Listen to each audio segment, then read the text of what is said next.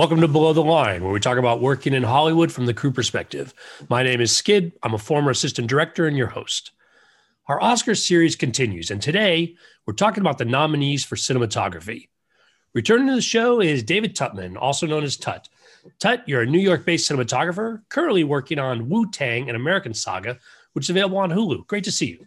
Good to see you, Skid. How you doing? Not bad. Uh, this was a lot of fun last year. Let's dive right into it. We'll discuss the five nominees in alphabetical order by movie title. For listeners, this is your spoiler warning. First up, Judas and the Black Messiah, cinematography by Sean Bobbitt. What do you think of this one? I really liked this movie. I found it overall entertaining and about a, a, a rather important story, uh, considering where we are as a nation right now. So I was uh, I was looking forward to it before it came out, and I found it entertaining and and I found it uh, particularly visually entertaining. I must say, I thought they used their wide aspect ratio really nicely. They definitely in, had a, a period inspired look uh, that you know you, th- you think about. It was shot digitally, like all of our nominees are this year, but uh, it it really did have an authentic kind of inspired filmic look to me. Great high contrast, kind of a an interesting green patina, which I I always enjoy heavy color grading, uh, really powerful wide shots, not a ton of close ups, but when they used them, they used them really well. Shot with Alexa large format LFs and mini LFs in 4K uh, with ARRI DNA lenses. I think Sean Bobbitt really did a nice job um, with what he called heightened naturalism and uh, big lights, modern day lights, Astera tubes, he shot for the color grade, knowing that he'd do a lot in post production, and it really seemed to work. Hey, Dave, one thing you mentioned, green patina. I don't think I know what that refers to. Well, just uh, the notion there were there were times where the color green just really played in the movie, and I, I it's very true to period aside from anything, and the the burgeoning fluorescent lighting of the era. That green to me really plays, and it's always an interesting sheen. Uh, I try to favor it uh, my show's kind of period as well. And uh, I very much enjoy injecting that kind of green light into things. You know, the, the world is not monochromatic. And I think this movie really wants to explore that in certain ways. And you also talked about the sort of heightened realism. That's interesting because I also noticed something about this film where it felt like a conscious choice to sort of have things pop. Talk to me more about that or kind of what caught your eye. Well, again, you know, talking about that green patina or um, the the overall color saturations, the graininess of the film, I think all of that contributes um, in a way, even though it's not real, to an authenticity in its storytelling. Uh, so the heightened colors, the uh, the subdued colors for like J. Edgar Hoover and and you know their foes, um, it it all in a way goes to further the storytelling and and in a way set a certain type of vibrance and tension to our hero. Anything else about this film that uh, we should review? Well, I, I, mean, I just thought it was a really strong piece of work. I thought uh, Shaka King, he did a really good job. Uh, great acting. I, I found uh, there was a lot of night work in the movie, and uh, people fell in and out uh, in terms of their visibility. And I think that's a really great ploy in terms of uh, bringing an audience in and developing tension. I, I just think that overall it was a really thoughtful, well executed movie. Let's move on to the next film on our list. That would be Mank, cinematographer Eric Messerschmidt. Well, uh, first of all, uh, there was an active decision on David Fincher's part to shoot the movie uh, black and white. Um, they decided not to shoot film, which is a definitely a David Fincher decision. Uh, he's a big fan of reds, and indeed, they did use a red camera. They they uh, David, what's a red camera? Red is a brand of camera. This this one is an 8K camera, which is a, just a huge amount of information per frame. Basically, 8,000 pixels across, if I'm describing it correctly, and um, it's it's pretty darn remarkable.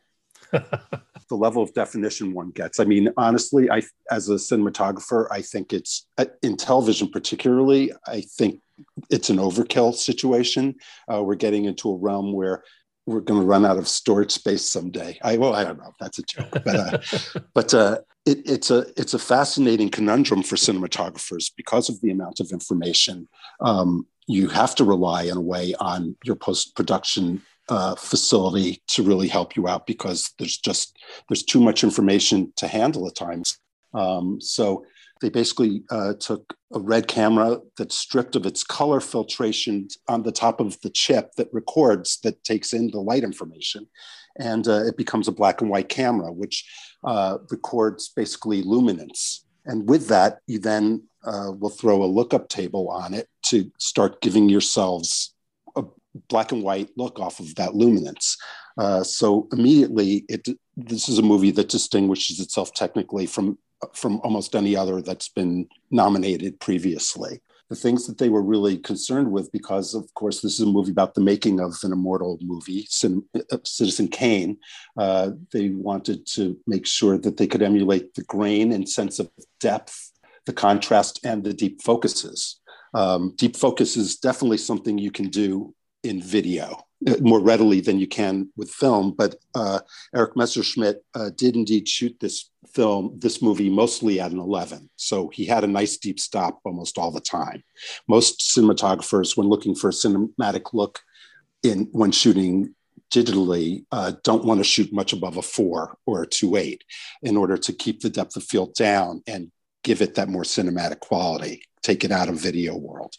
Um, but this is a this is a movie and a project which, of course, because of Citizen Kane, would embrace that deep depth, and uh, so it took a lot of uh, cooperation and collaboration with the art department because you really want to make sure that your objects and everything line up, and and because you're shooting in black and white, uh, certain finishes on wood will show up differently than expected, uh, so that you're going to want to finish your furniture potentially differently than you might if you were shooting a color project.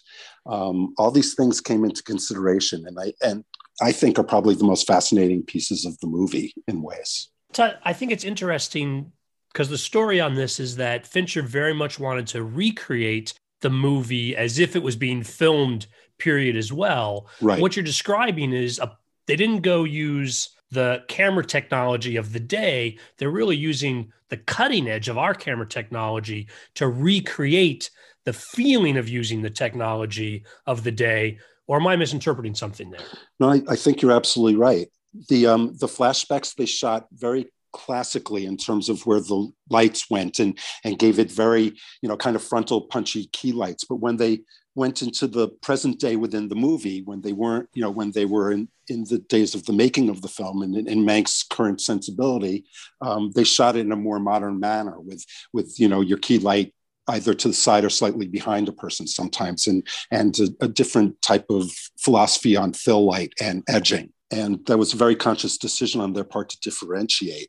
Uh, they used our modern abilities in a very theatrical way as well. Um, we're in a place where so many of our lights are now radio controlled, and our dimmer boards can fit in a Halliburton case and get plugged in and broadcast instructions in terms of color and intensity and flicker.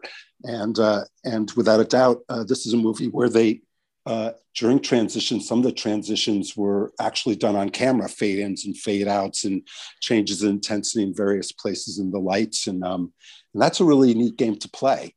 You know, so it really celebrated modern technology while really trying to give it a, a very classic look, both lighting wise and editorially, it felt like.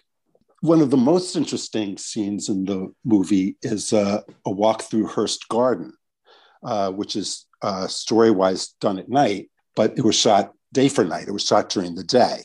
And um, it was done that way mostly because, again, these are all, um, all of these movies cost under $40 million to make. You know, from 5 million to 38 million were the budgets listed in my research.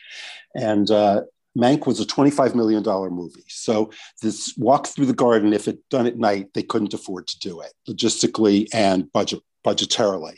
So by doing it day for night, uh, they brought the costs down and made it logistically manageable. But the amount of fill light that was necessary in order to make it look balanced properly for nighttime was so great that the actors were squinting all the time. So they had special contact lenses made for the actors. Oh, wow. uh, basically sunglass contact lenses, so that they could walk through this field of 20Ks just blasting at them uh, directly and, uh, and get through the scene uh, with open eyes. That's one of my favorite stories about the movie. and I did not realize that this movie was made for 25 million. I would have almost guessed that was at the high end of the scale on this, but it sounds like they made a lot of decisions that actually, again, conserve the movie. I mean, you're using modern technology and approaches, but you're also trying to create what is a small or intimate film, and shooting day for night would not be unheard of in that time period. Yeah, it's it's a it's a nifty. It's def- exactly it was done a lot in those days, and uh, a nifty idea. Probably very tough to do, uh, and, you know, I've I've done a very little of it, but but uh, I happily was. Uh, it was a scene in the woods, and and that's a that's a really great place to go day for night. So. Well, next on our list is News of the World cinematographer Dariusz Wolski. This is actually the movie that I've seen most recently, and is the highest budget of our nominees at $38 million, uh, which, when you think about it in terms of what we know in terms of 200 million dollar movies and and all that stuff. It's really uh, pretty tame. It's a I thought a strikingly beautiful movie. Beautiful broad landscapes, while uh, really being a movie that's shot in terms of character in close up. I thought it was a beautiful balance of getting out there with with the int- intimacy of our characters. The movies, uh, The Searcher and The Assassination of Jesse James, were both inspirations. They both come through really beautifully in terms of intercultural tension and just uh, beauty of cinematography, aside from anything in vistas. And I, I, must say that I thought it was Tom Hanks' best performance in a really long time. I really thought he was uh, the least Tom Hanks in a way of any of the f- movies I've seen him in of late. I, I, very much enjoyed this movie. It was shot with the Arri Alexa large format and mini large format movies with Panavision vintage 65s and uh, Angenieux zoom lenses. Um, I'm a big fan of the Angenieux zooms as a cinematographer. I really think they hold their own and they're lightweight, um, other than the big 10 to 1, but they enable a movie which was tremendously handheld and Steadicam to go with a variety of focal lengths very quickly. I imagine that it was a very arduous and physical uh, job. There were mountainside shoots and in crevasses on hillsides and real real mountain climbing to get gear up. And and knowing that you could rely on a couple of lenses to really cover your bases must have been a huge consideration. And i think it worked very well.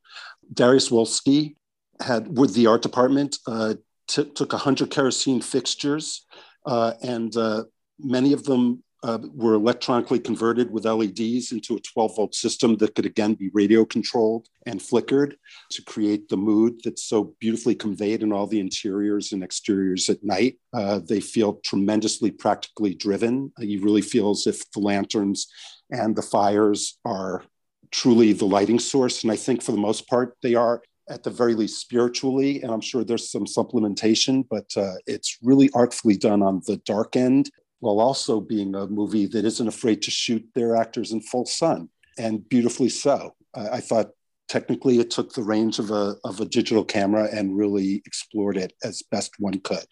That was really well done. It's very interesting to talk about the range of scenes on this. You're right that there's these full daylight, but there's also a lot of night and dark scenes as well. Um, a scene like where they have those crowds at night, that's got to be an enormous undertaking I think it's always tough to keep things visibly invisible, is how I would put it, at least in terms of the background. That's always, to me, a very delicate art in, in night lighting.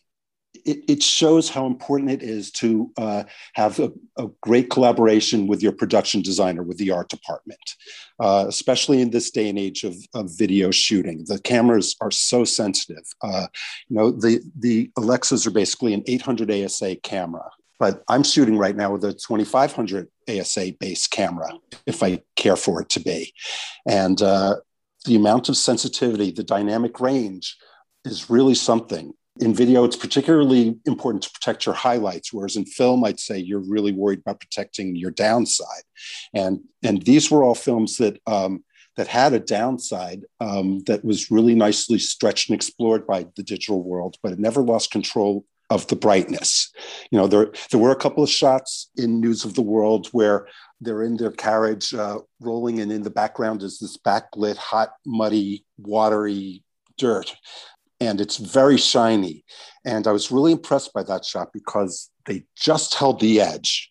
It was barely in control, but it was beautifully in control with everything else we saw there.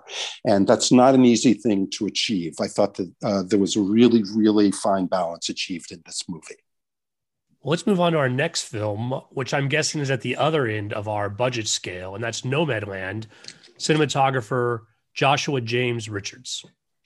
Yeah, Nomadland. Um, really interesting. Uh, first of all, Joshua James Richards stepped into some controversy, I'd say, with Quentin Tarantino um, as this movie became more prominent because uh, Joshua James Richards said that uh, Quentin Tarantino's uh, snobbery towards film as opposed to digital production would mean that a movie like his would never get made. And uh, I understand where he's coming from in that I think a great movie can be made with any camera. You just have to celebrate its its strengths and its limitations, understand them and use them as best you can to tell your story. And here's a story which was told with a beautiful movie camera, an Alexa Mini, which is nice and light, which is important because this was a completely handheld show, I would think, shot very intimately with very wide lenses, very close to subjects. And uh, how difficult that must have been when you're dealing with a, really a, a bunch of amateur actors and a bunch of amateur performers for the most part, with the with with Frances McDormand, of course, the, who led everyone on and brought out incredibly confident and and composed performances with all these people who'd never been in front of a camera before. You know, and you know, and thumbs up to Chloe Zhao, you know, who did an amazing job in constru- constructing this and. It was it was a movie that really tried hard to celebrate life as it is, it seems to me. Very, very much available light. Joshua James Richards talks about how hard it was. His main job, in a way, was trying to be invisible with the camera, even though it was so up close and present. They would spend all day planning their shots, he, would, he said and uh, and they'd shoot during magic hour because it was the perfect time for this beautiful light without camera shadows. And and it told a story of a very delicate balance and very intimate type of lighting. And he would say that uh, they'd spend all day planning and then there's chaos for like half an hour while they're just running around getting the scene. It was a crew of 19 men and 17 women traveling around in old vans. Wow is he doing his own camera work on this? Do you know? Yes, he, he operated. He operated the camera. They used lights, but very, very minimally. He never used one to light actors particularly. It was very, very much uh, au naturel, including the fact that he got bitten by a scorpion at a point and had to operate with a drastically painful arm for like three or four days while the poison left his system. Oh my uh, God. That was the big adventure on this job. But it is an intimate movie. Uh, Joshua and Chloe Zhao are partners. Uh, he shot three movies for her.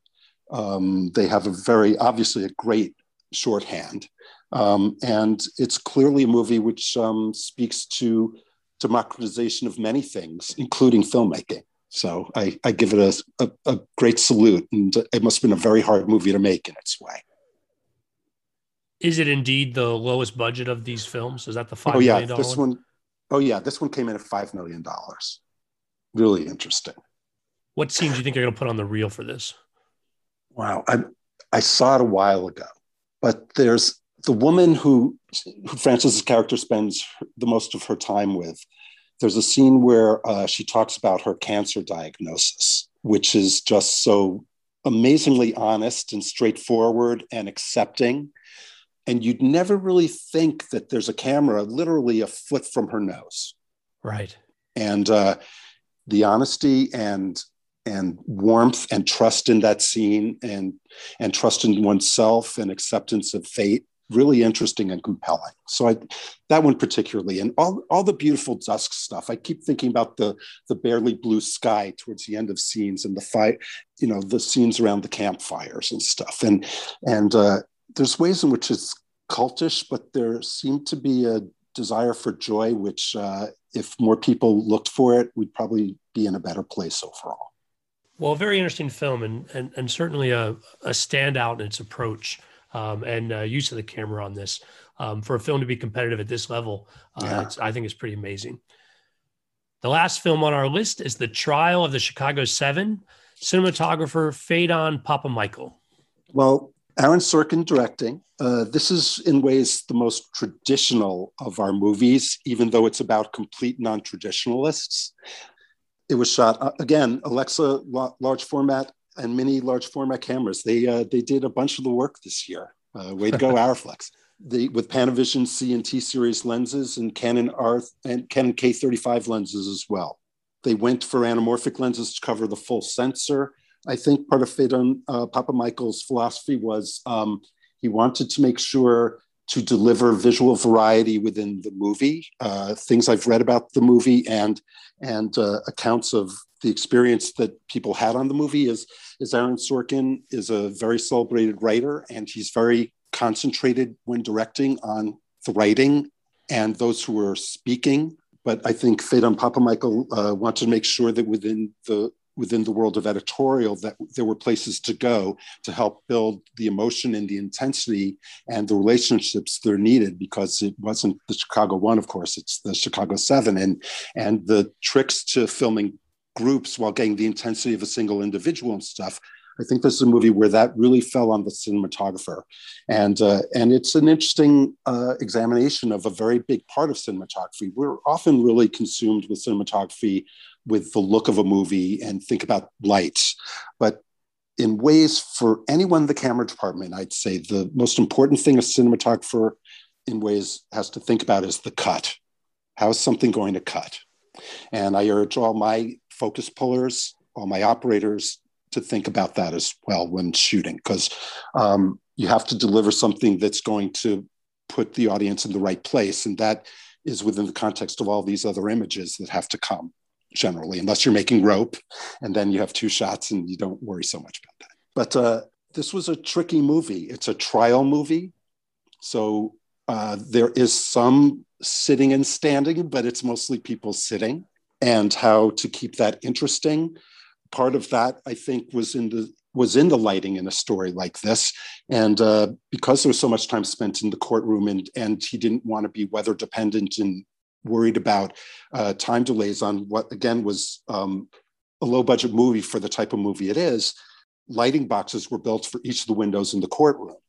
And uh, they were able to set a variety of different looks from a stormy day to a sunny day to a later day early day sun in different places. Uh, they could they could play games with the windows that were totally under their control in a timely manner by by spending a little money up ahead and I thought that was a really interesting thing because I think Phaedon really, really knew that he had to create atmosphere and mood to buttress what I think is lacking in the movie, which is a certain type of variety and dynamicism of shots. Um, I, th- I can see where he fought that battle. I also understand that because of the budget, they could never fill the courtroom uh, or they could only do it on certain occasions. So they'd have, you know, instead of 200 extras, he was dealing with 40 or 50 extras. And so he would play games to make the courtroom feel more present at times that they couldn't afford to, or they'd have to jump back and forth and go back to a scene all of a sudden uh, to grab a shot with more people in it. So it was great that he had the lighting boxes because he could replicate the shot with very little problem on the day. Um, but those were the real tricks on on this show. It felt, um, you know, giving room for performances. There were some very broad and interesting performances in the movie. Uh, Sacha Baron Cohen's always fun to watch, uh, if you ask me. It, it, was a movie that I thought worked really hard to provide a, a good period look, good distortion in the frame, graininess. Um, but I, I don't feel it necessarily captured the era as much as I would have liked in a story that I think held my imagination because I grew up, I was a little kid during that time. So I have very vivid memories of all these characters in my way. You talked about the challenges of the trial sets and building the light boxes. The scenes that aren't in the courtroom, anything particular about those strike you from a cinematic perspective? No, I mean they they they felt very natural. Um, certainly very well shot. Uh, you know, I I think that that's a place where Phaedon moved was definitely in charge of moving the camera and making sure that that things happened that tried to build dynamicism. You know, there was more room for that out there, but uh, it was a, it was a movie that grabbed my attention. In all honesty, less than the others. So you know, I found it entertaining. A lot of that was performance.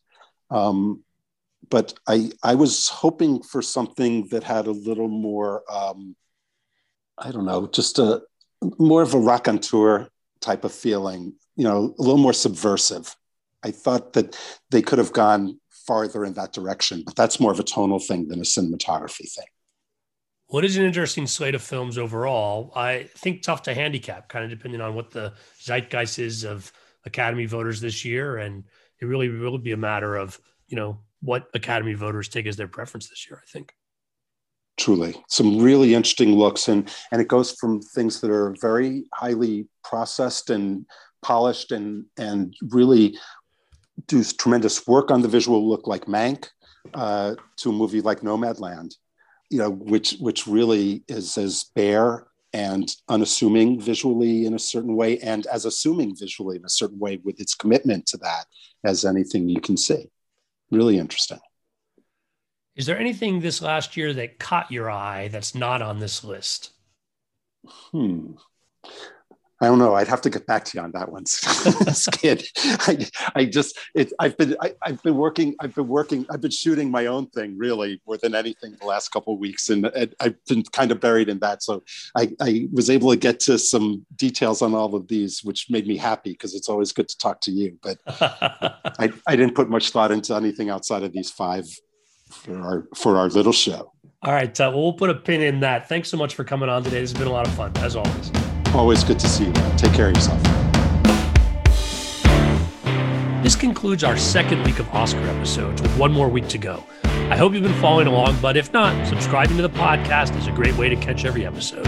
I really appreciate your feedback. You can send email comments to skid, S-K-I-D, at below the line one word dot biz. That's B-I-Z. Please rate us wherever you get your podcasts. It helps us reach new listeners. And new listeners, the best way to peruse previous episodes is at our website, belowtheline.biz. More than 70 episodes available. At some point, we might have featured a favorite show or movie. If you're on Facebook, you can find photos and other behind the scenes materials at Podcast Below the Line. And finally, you can follow the podcast on Twitter and Instagram. It's at Pod Below the Line. Thanks to Curtis Five for our music and John Wan for our logo. The logo is available on t shirts, mugs, and stickers at redbubble.com. Once again, thanks for listening. Be safe.